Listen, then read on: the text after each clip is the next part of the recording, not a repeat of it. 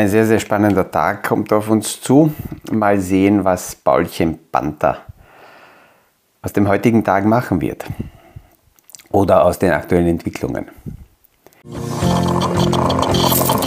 Aus dem Kaffeesatz, der Podcast von AL und E Consulting. Aktuelle Kapitalmarkt- und Wirtschaftsfragen verständlich erklärt mit Scholt Janosch.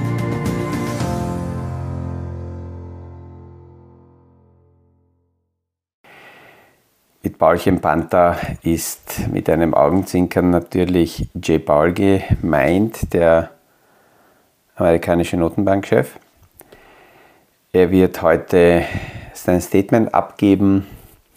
Alles andere als plus 0,25% Zinserhöhung für den Dollarraum wäre eine Überraschung.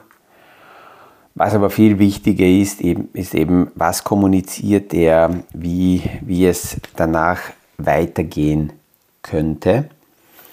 Und ich habe hier die Frage gestellt bekommen, naja, warum sollte die amerikanische Notenbank oder auch die Europäische Zentralbank die Zinsen noch weiter erhöhen, obwohl man langsam merkt, dass das nicht mehr nötig ist. Einerseits haben wir sehr viel darüber gesprochen, dass das, was kommuniziert wird, nur so halb wirklich ankommt mit den Zins Hebungen kann man die aktuelle Inflation nur begrenzt steuern. Und zweitens kommt die Inflation sowieso zurück. Das heißt, wenn dieses Wording stimmt, dann bräuchten sie nicht mehr weiter erhöhen. Eine Idee ist auch, dass je höher die Zinsen sind, bevor es entweder notwendig wird oder sinnvoll ist zu senken, umso mehr Spielraum haben die Notenbanken für Zinssenkungen. Weil wir haben es ja gesehen, nach der Pandemie, also nach dem Lockdown, 2020, dass unter Null senken nicht besonders lukrativ ist. Dann geht man nämlich ins negative Zinsniveau und das schadet insgesamt der Wirtschaft viel, viel mehr, als von einem höheren Zinsniveau dann nach unten äh, senken zu können. Sein, sein Statement wird auch eben aus diesem Blickwinkel verfolgt. Was signalisiert er, wie es mit den Zinsen weitergeht und vorab feiert der Kapitalmarkt eigentlich schon äh, diesen Zeitpunkt, dass es jetzt ein Zinsende, ein Zinssteigerungsende geben sollte. Gestern war der zwölfte Tag in Folge mit positivem Abschluss der Dow Jones Index. Das haben wir seit Februar 2017 nicht mehr gesehen. Und äh, ja, da ist die Frage, ob jetzt heute diese Party beendet wird von Jay Powell oder nicht. Es sind auch immer mehr große Investmentstrategen oder Investmentstrategen von großen Investmenthäusern in den vergangenen Wochen, man könnte jetzt sagen, umgefallen. Sie haben zumindest begonnen zu begründen, warum sie aus ihrem Bärenstatus zwar noch nicht zu echten Bullen werden, aber warum sie das erste Halbjahr so sehr anders interpretiert haben ähm, der erste war von der Bank of America, der Investmentstratege, der Michael Hartnett, vor einem Monat schon gesagt, naja, er hat das anders eingeschätzt. Von Morgan Stanley, Mike äh, Wilson, der zweite Investmentstratege, der ähm, meint, ja, äh, diese Ausweitung, die derzeit äh, in den Märkten sichtbar wird, hauptsächlich über die Gewinnmargen, ist aus einer sehr, sehr negativen Stimmung herausgekommen. Er ist weiter pessimistisch, dass wenn die Inflation zurückgeht, dann auch die Gewinne der Unternehmen zurückgehen werden und damit die jetzigen Niveaus nicht haltbar sind. Von JP Morgan, ein Quantstratege, der Marco Kolanovic, der im Jahr 2020 öfters recht gehabt hat und deswegen sehr viel Aufmerksamkeit hat, auch er sagt, dass dieser Zinsschock in der Wirtschaft erst später ankommt und diese Zeitverzögerung sehen wir noch nicht. Ähm, der ist auch der Meinung, dass die äh, äh, nach, nach dem Covid-Lockdown äh, geöffneten Märkte mit diesem Boom jetzt ein Ende finden werden. Wir kehren also quasi zur Normalität zurück und das wird ernüchternd sein. Es gibt etliche, die meinen, naja, Europa steht sowieso in einer schwierigen Situation, weil Europa deutlich mehr Probleme hat als Amerika. speziell auf der Kreditseite sind gestern Zahlen rausgekommen, die zeigen, dass einerseits die Kreditvergaberichtlinien weiterhin deutlich restriktiver werden und damit schwieriger wird, Kredite zu bekommen und auf der anderen Seite die Kreditnachfrage aber auch zurückgeht. Das ist von der Wirtschaft her. Das bedeutet, es wird weniger investiert und das ist nicht besonders gut. In Schweden sind gestern Zahlen angekommen mit minus 3,1 Prozent, eine Deflation bei den Erzeugerpreisen. Also rundherum sehen wir, dass rein die Fakten äh, ja, sehr, sehr stark die Zahlen eher äh, zurücktreiben. Und deswegen sind die kritischen Stimmen angebracht, weil wenn man daneben anschaut, seit zwölf Jahren, äh, seit zwölf Tagen nur Steigerungen beim Dow Jones Index, hat man das Gefühl, es ist Partystimmung, es ist alles in Ordnung, es ist alles vorbei. Aber natürlich gibt es genügend kritische Faktoren, die man berücksichtigen sollte. Im Zuge dieser Quartalsmeldungen ist mir ein, eine Zahl, ein Unternehmen in die Hand gefallen und das möchte ich kurz kommentieren, ohne dass das jetzt eine Empfehlung wäre. Ich muss das also immer wieder betonen, wenn ich das jetzt in die Hand nehme, dann ist es nur deswegen, weil ich oft darüber spreche, dass Unternehmen dafür da sind und das Management von Unternehmen dafür da, sind, da ist, auf jede Veränderung zu reagieren, manchmal schneller, manchmal langsamer, aber sie haben zu reagieren.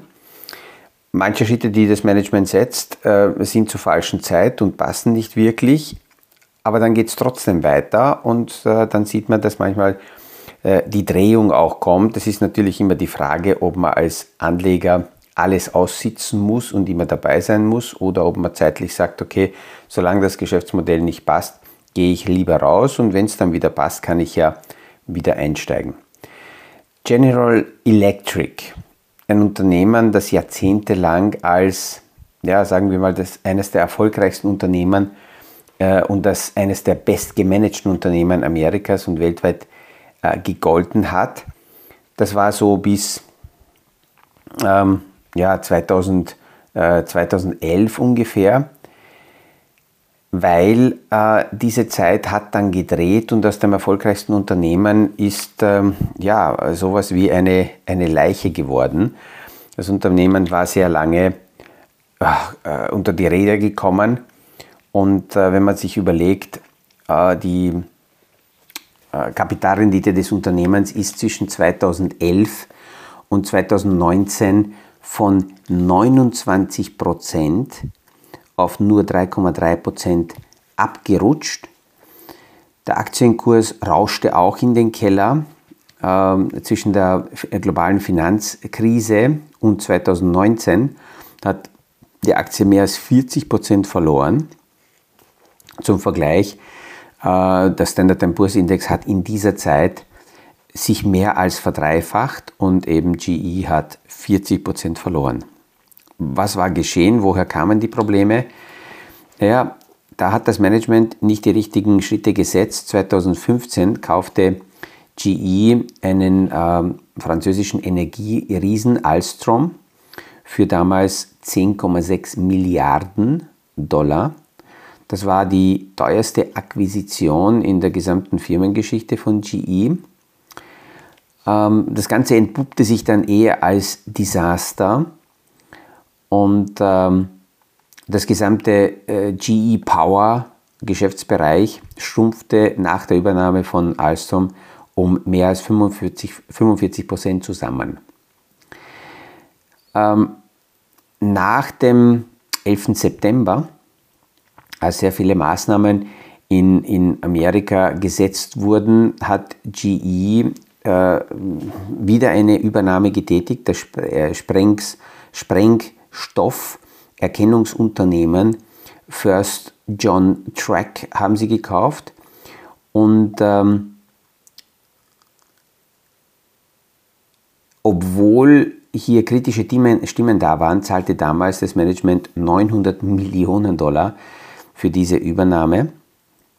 Ähm, das Unternehmen verbuchte dann nach, den, äh, nach, den, nach der Übernahme weitere Probleme, es kamen äh, ein paar Ungereimtheiten auf und äh, GE musste in Summe einen Verlust von 760 Millionen aus dieser Übernahme äh, verbuchen. Dann hat GE noch Probleme gehabt im Finanzdienstleistungsbereich. Das Unternehmen hat als Multikonzern eine eigene Finanzdienstleistungsschiene aufgebaut. Das war damals GE Capital. Und GE Capital hat im Immobilienboom 2004 in Amerika sehr viele Subprime-Kreditanbieter übernommen, allen voran äh, VMC für 500 Millionen Dollar. Und während der Hypothekenkrise 2008, 2008 äh, 2009 machte genau dieser Bereich, sie haben zuerst 500 Millionen für die Übernahme bezahlt und dann haben sie noch einmal eine Milliarde Verlust verbuchen müssen. Und 2018 musste in diesem Bereich GE noch einmal 1,5 Milliarden Dollar für einen Vergleich zahlen, äh, damit also hier nicht weitere ähm, Untersuchungen vom amerikanischen äh, Justizministerium äh, durchgeführt werden. Wenn man das also anschaut, in Summe hat dann GE im, im Jahr 2019 die Dividenden auch gekürzt. Das war deswegen etwas ganz Neues, weil GE hat seit 1930 niemals die Dividenden gekürzt, sondern immer nur gehoben. Und die Spitze der ganzen Geschichte der Probleme war, dass Warren Buffett dann eine Kapitalspritze von 3 Milliarden US-Dollar äh, GE gegeben hat. Und äh, von diesen Problemen hat sich äh, GE äh, lange Zeit nicht erholt. So, das heißt, das Unternehmen galt fast schon als Leiche und jetzt kommen in dieser Woche die Zahlen raus und man sieht, dass die Aufträge von GE, die organischen Aufträge, um plus 60 Prozent zum Vorjahr gewachsen sind, die Umsätze um plus 20 Prozent gewachsen sind. Die Aktie und das Unternehmen liefert wieder Gewinn, es werden Dividenden ausgezahlt, die Margen wachsen, Cashflow wächst, die Aussichten sind sehr positiv. Im erneuerbaren Energiebereich wachsen sie mehr als 24 Prozent. Das ist nur ein Beispiel dafür, dass man sieht, selbst große Blue-Chip-Unternehmen und Unternehmen, die ähm, äh, sehr stark äh, Dividendenzahler sind, im Veränderungsprozess unter die Räder kommen können. Und es ist immer wieder ganz wichtig, dem Management zuzuhören, was machen die, wie lösen sie die Probleme. Probleme gibt es immer. Die Frage ist nur, wie gehen sie das an und äh, wie schaut es intern aus. Man kann sehr oft in die Unternehmen nicht reinschauen, gerade bei GE ist eine Geschichte mir in die Hand gefallen, die natürlich bewährt ist und man sieht, dass selbst große Konzerne an banalen Kleinigkeiten äh, scheitern können. GE hat ähm, die äh, Fertigungskapazitäten verbessern wollen und hat deswegen seine Werke mit digitalen Messgeräten ausgestattet. Die haben aber nicht funktioniert. Und dann gab es eine Untersuchung, warum die, diese digitalen Messgeräte nicht äh, funktionieren und die Qualität bei den Fertigungen sich nicht verbessert. Und dann ist man drauf gekommen, dass das einfach deswegen nicht funktioniert, weil die äh, einzelnen Standorte keine WLAN-Netze gehabt haben und somit das Kalibrieren dieser Geräte ohne Internetverbindung, ohne WLAN einfach nicht funktioniert. Das heißt, die haben da Geräte eingebaut, die dann schlichtweg einfach nicht funktioniert haben, weil die Netzwerke dahinter gar nicht vorhanden waren. Und das ist nur ein Beispiel dafür, äh, wie ähm, in der, in der Wirtschaft Veränderungen sich natürlich auf die Unternehmen auswirken wie schnell das Management reagiert und ob dann die Maßnahmen, die gesetzt werden, tatsächlich immer die richtigen sind, das muss natürlich, natürlich weiter verfolgt werden. Und zu diesen Quartalszahlen, die wir jetzt in dieser Woche so mächtig um die Ohren äh, gespült bekommen, gibt es immer wieder kritische Stimmen. Allen voran ist hier Warren Buffett oder auch der äh, CEO von, von äh, JP Morgan, der Jamie Dimond, sind kritisch auf diese Quartalszahlen. Berkshire Hathaway, die, äh, die Gesellschaft von Warren Buffett, meldet zwar auch Quartalszahlen, aber er kommentiert, kommentiert die Quartalszahlen nicht, weil er immer wieder sagt, wenn Manager nur noch darauf schauen, was bei den nächsten äh, drei Monatszahlen zu melden ist, dann, denken, dann handeln sie leider sehr kurzfristig und nicht im langfristigen Interesse des Unternehmens. Und es gibt deswegen immer mehr äh, kritische Stimmen, die sagen, diese Quartalsmeldungen, die sollte man eher einstellen. Oder wenn schon die Zahlen rauskommen, was ja gut ist, das ist ja eigentlich nur als Zusatzservice irgendwann von einzelnen Unternehmern eingeführt worden, von Aktiengesellschaften. Sie wollten den Aktionären so zwischendurch, äh, bevor die Bilanz veröffentlicht wird, auch quartalsweise Informationen geben. Aber leider ist in der aktuellen schnelllebigen Zeit mit Internet, Videos, Podcasts und sonstiges, werden diese Quartalsmeldungen noch beschleunigter verwendet und daraus werden dann Minuten- und äh, Sekundenentscheidungsprozesse. Und äh, es gibt auch kritische Stimmen, die sagen, dass diese Zeitfenster, die hier betrachtet werden, viel zu kurz sind mit drei Monaten und zusätzlich der, dieser gesamte Aufwand, die Daten, die Zahlen, die hier produziert werden müssen, die binden so viel Kapazität, und die Unternehmen bräuchten diese Kapazität eigentlich hauptsächlich eher dafür, ähm, um äh, im, im, Daily Business zu arbeiten und nicht irgendwelche Zahlen zu äh, produzieren. Man muss auch dazu sagen, dass so wie Warren Buffett, äh, der sagt, okay, diese Quartalszahlen sind für ihn nicht so wichtig, sondern die inneren Werte der Unternehmen, so denkt eigentlich nur ein Investor, der nicht auf die Kurse spekuliert, sondern immer diesen inneren Value-Wert äh, des Unternehmens im, im Vordergrund hat und eher das anschaut und was dann daraus die täglichen Kurse machen, ist ihm fast egal. Dennoch betrachtet der Markt einerseits äh, die aktuellen Quartalsmeldungen und immer wenn die rauskommen, dann machen die Kurse der Unternehmen teilweise viel zu große Bewegungen, die nicht nachvollzogen werden können. Erst dann drei, vier Tage später lichtet sich alles und dann sieht man, okay, war das begründet oder eben auch nicht. Und somit ist es heute und morgen ganz gut, dass äh, die Zentralbanker auftreten, weil sie ein wenig davon ablenken, dass hier die Quartalszahlen eine zu große Bühne bekommen. Für Privatanleger, sage ich da immer wieder dazu, ist es wichtig, dass, dass man sich da eher selber verlangsamt und diese Meldungen mit deutlich mehr Ruhe und Gelassenheit anschaut, Einerseits sind es Zwischenmeldungen und dann könnte man da viel zu viel reininterpretieren. Nehmen wir nur als Beispiel her. Im ersten Quartal waren die Erwartungen sehr negativ und viele Unternehmen sind mit sehr, sehr guten Zahlen rausgekommen. Wenn die Unternehmen aber im ersten Quartal deutlich besser waren als die Erwartungen, dann müsste man eigentlich die Jahreserwartungen heben, weil im ersten Quartal waren wir schon drüber und wenn alles andere so läuft wie geplant, dann ist man ja eigentlich den Zahlen voraus und das müsste, müsste man die Jahresergebnisse verändern. Bis jetzt haben wir weder nach dem ersten Quartal noch nach dem zweiten Quartal bei den meisten Unternehmen eine tatsächliche Jahreserwartungsveränderung gesehen.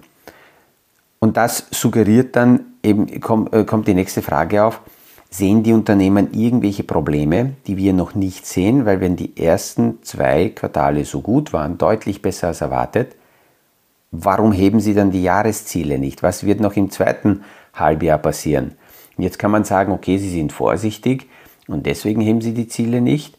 Aber genau aus dieser Geschichte heraus, dass aufgrund der Stimmungslage, die nicht unter Druck sind, die Ziele nicht heben müssen, sondern quasi weiterhin pessimistisch in die Zukunft gehen, gibt es dann eben diese Überraschungspotenziale. Und das führt dann dazu, dass eben in solchen äh, Meldungswochen wie jetzt ähm, diese Überraschungspotenziale nicht im Vorfeld, sondern im Nachhinein dann eingepreist werden.